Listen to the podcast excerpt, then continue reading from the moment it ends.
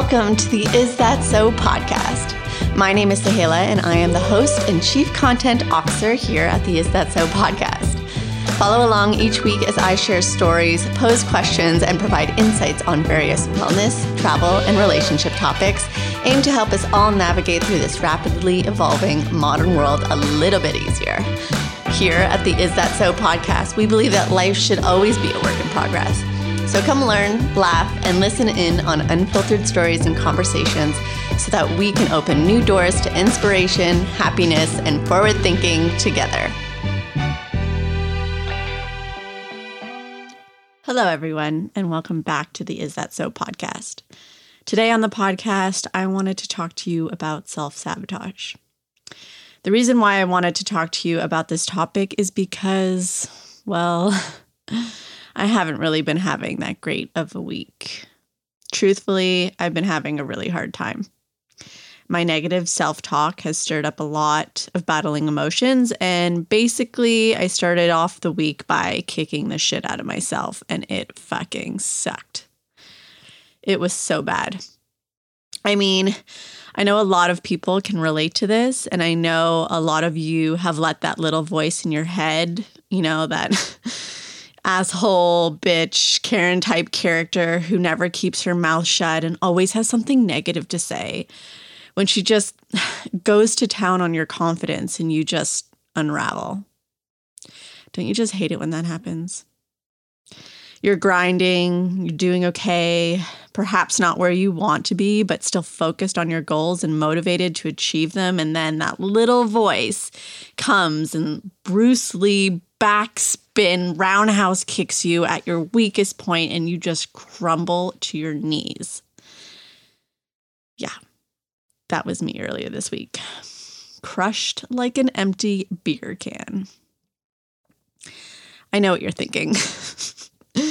this episode is going to be juicy, and in some ways, it is.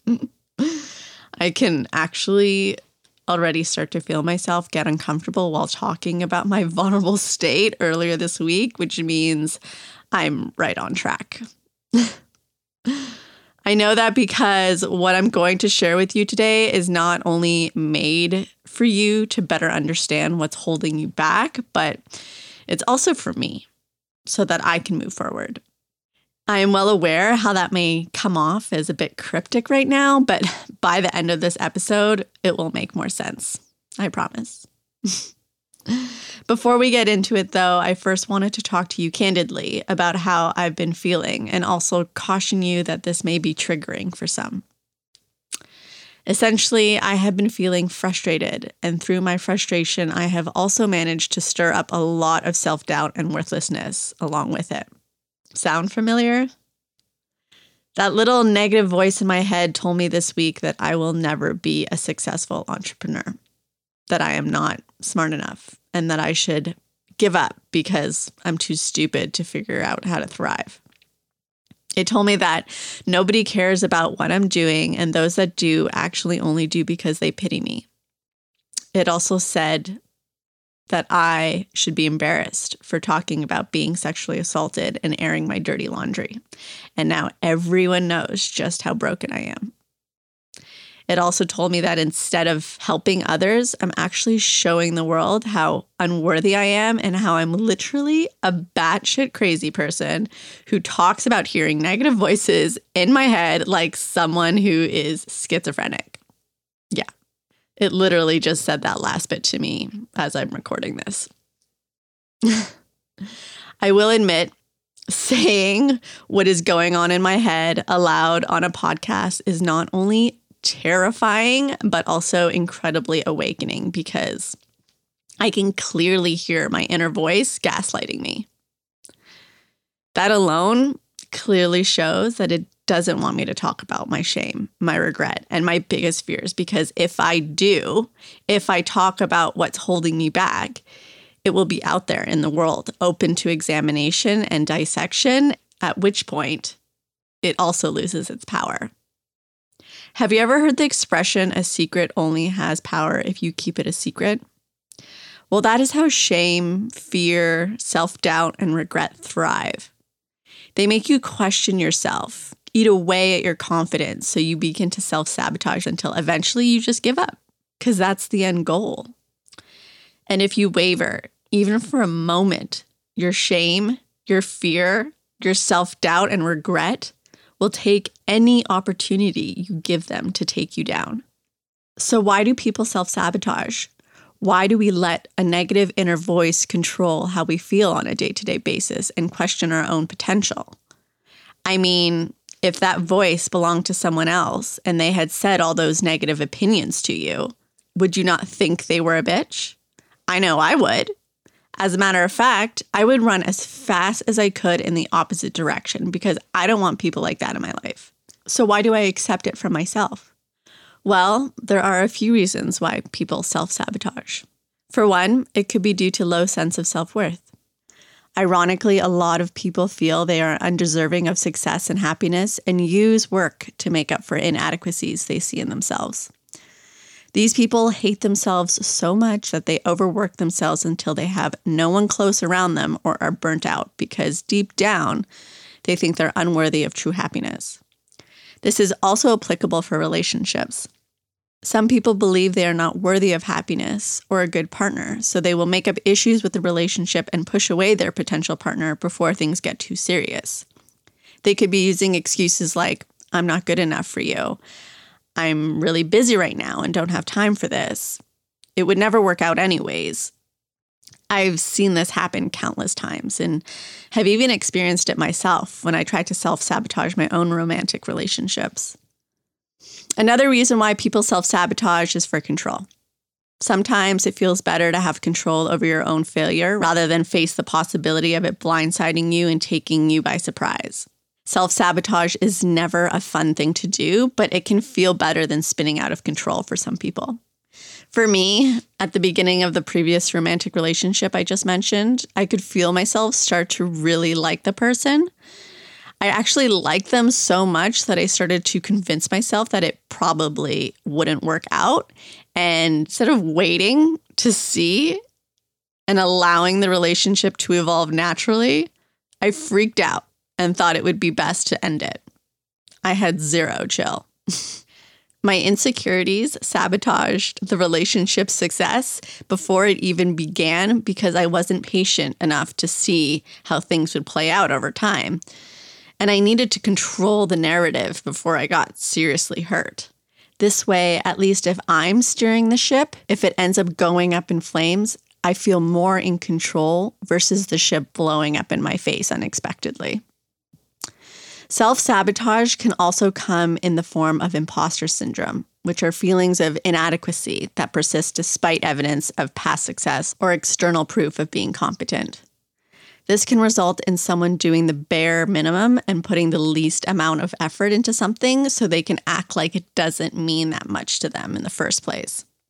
Or, on the other hand, if a person is still finding their footing and feels unsure of their own capabilities, they question whether they are smart enough for that job and torture themselves with the possibility of being humiliated when it all becomes revealed to the world that they can't cut it. I think imposter syndrome is quite common in today's society. Even some of my smartest, most successful friends have suffered from it, and it usually can take months to fade away. We always want instant success, instant gratification, instant praise, when really we need to give ourselves time to learn, adapt, and grow before we can really start to feel comfortable with our own capabilities, especially when we're starting a new role. Have patience and trust the process. Thomas Edison famously said after inventing the light bulb, I have not failed.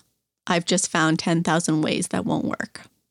Instant success is as probable as winning the lottery, and most people have to fail multiple times before they can find the right formula for success. Instead, learn to normalize failure as an opportunity to grow instead of a limit to a person's capabilities. On the flip side of imposter syndrome, some people will self sabotage because they want a scapegoat. If they feel like their partner is not happy in their relationship and there's a possibility that they are going to leave, they will cheat or avoid their partners entirely as a way of giving themselves an excuse for why things didn't work out. This could sound like, well, I was always working, so of course they weren't happy, but at least I was trying to build a better life for my family. Or, of course he left. I cheated on him. I just wasn't committed to the relationship in the first place. A self sabotaging scapegoat can also go beyond relationships and be used for reasonings behind why you failed a class or didn't get a promotion. It's easier to pawn off your failures on saying, well, you know, I never paid attention in class instead of I didn't understand the material, or my boss plays favorites instead of I failed to show I was more capable for the job. Using scapegoats are an easy way for people to brush off their own failures or unwillingness to address and recorrect their own behaviors. Another reason why people self sabotage is because they lack motivation and find the task at hand boring. We have all been there. You have a list of stuff you need to do, but instead you procrastinate until it becomes too late to get any of it done. Instead of studying for that test, we watch one more episode of Netflix and fall short the next day when we go to write it. I know I'm often guilty of doing all the little easy stuff on my to do lists first, instead of investing my time on the bigger tasks that would actually move the needle forward because they just seem so daunting. This often tends to lead to feelings of being perpetually stuck in one place because I'm faking productivity. I'm not actually doing anything productive to achieve my goals. I'm only maintaining what I've done so far, which perpetuates the vicious cycle of lacking further motivation because I'm not seeing any progress. Does this sound familiar? I know I'm not the only one who does this. A lack of motivation is also how we find excuses for focusing on other things besides the task at hand like needing to clean your apartment or folding laundry before you can actually sit down and get to work. My self sabotaging inner dialogue that started earlier this week was because I was feeling frustrated. My lack of patience made feelings of self doubt and worthlessness bubble up to the surface, and in turn, I sabotaged further progress by berating myself with negative inner dialogue. In turn, this affected my motivation, my self worth, and filled me with self doubt and it put me in such a low state that I wasn't capable of achieving what I wanted to for the rest of the week. As a result, I went on a bit of a self help bender. And what I soon realized was that self sabotage is all about a resistance to change.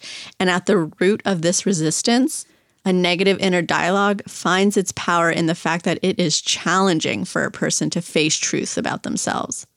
It's hard to do what is necessary to heal old wounds. It is hard to overcome fear of being judged or criticized. It is hard to take a leap of faith and go for the unknown. It is hard to be vulnerable and let go of shame. Naturally, all we want to do is take the easiest route. And so often we just give up, let the opportunity pass us by, or in my case, beat myself up. And so, realizing this, I decided to dig a little deeper in hopes that I will be able to uncover the root of this self destructive behavior and face it head on. What I concluded was that everything that has been holding me back from achieving the thing I desire most boils down to one key concept understanding shame. Learning about it, understanding how it plays into my life and how I am personally affected by it has as an individual not only helped me become more emotionally aware of my own actions, but also killed any power my negative inner dialogue had over me. It showed me how important it was to share and talk about what I'm feeling and how freeing it can be. And for that reason alone, I knew I had to create this episode.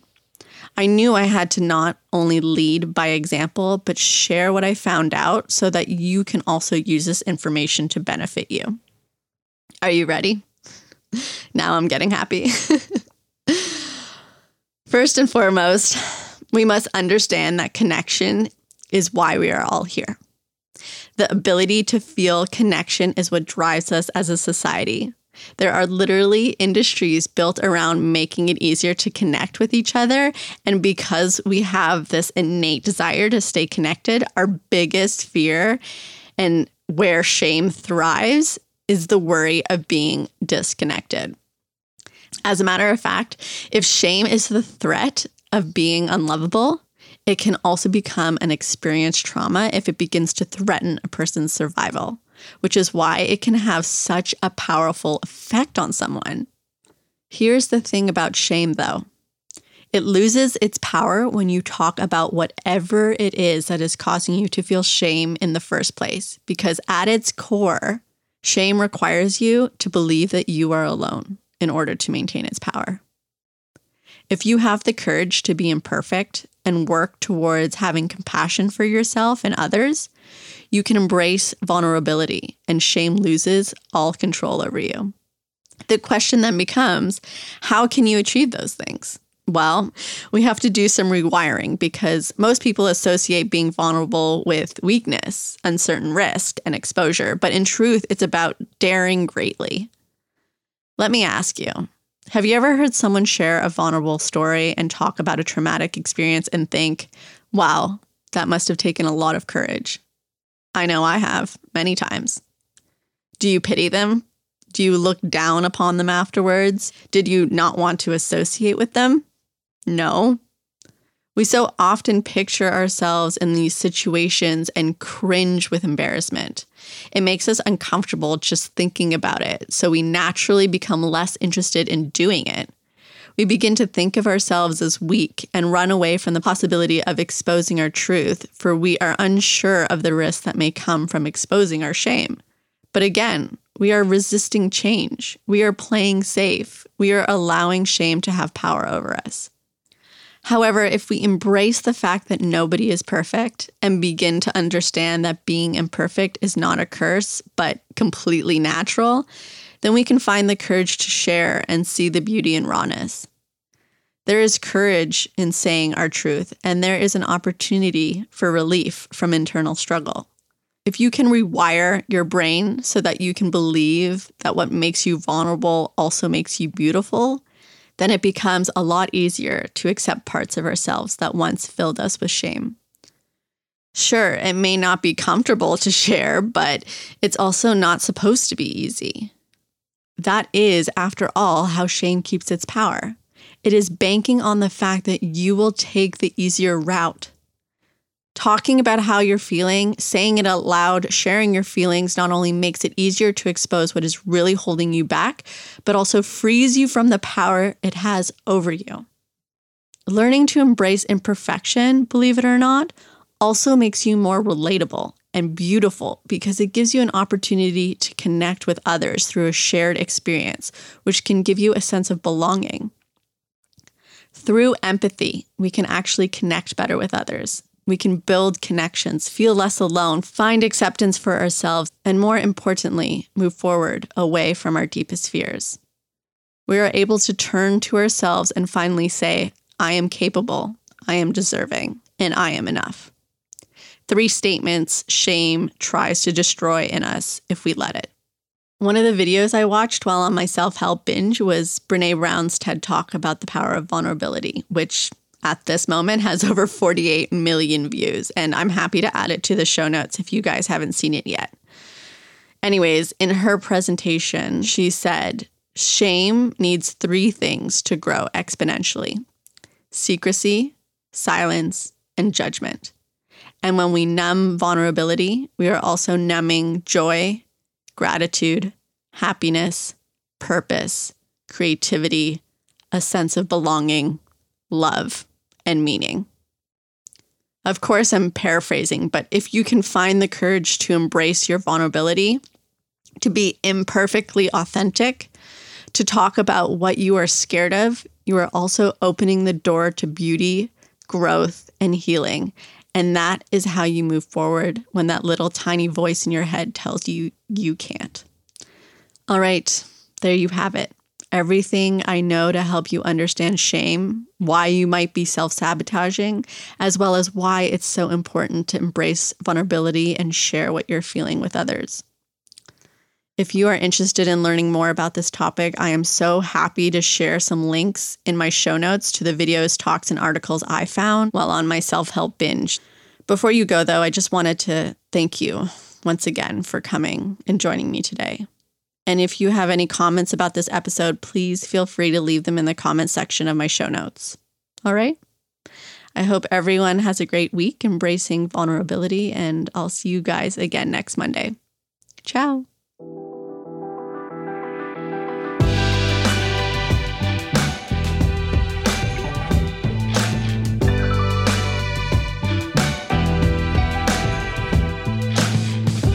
Thank you so much for tuning in to this week's episode of the Is That So podcast. For more information on this episode and all past episodes, you can check out my show notes on isthatso.com or follow me on Instagram at isthatso.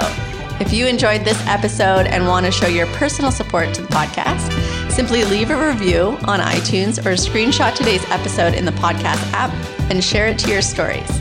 All right, friends, that's it. Tune in next week for another exciting episode of the Is That So podcast, and I look forward to hanging out with you again soon.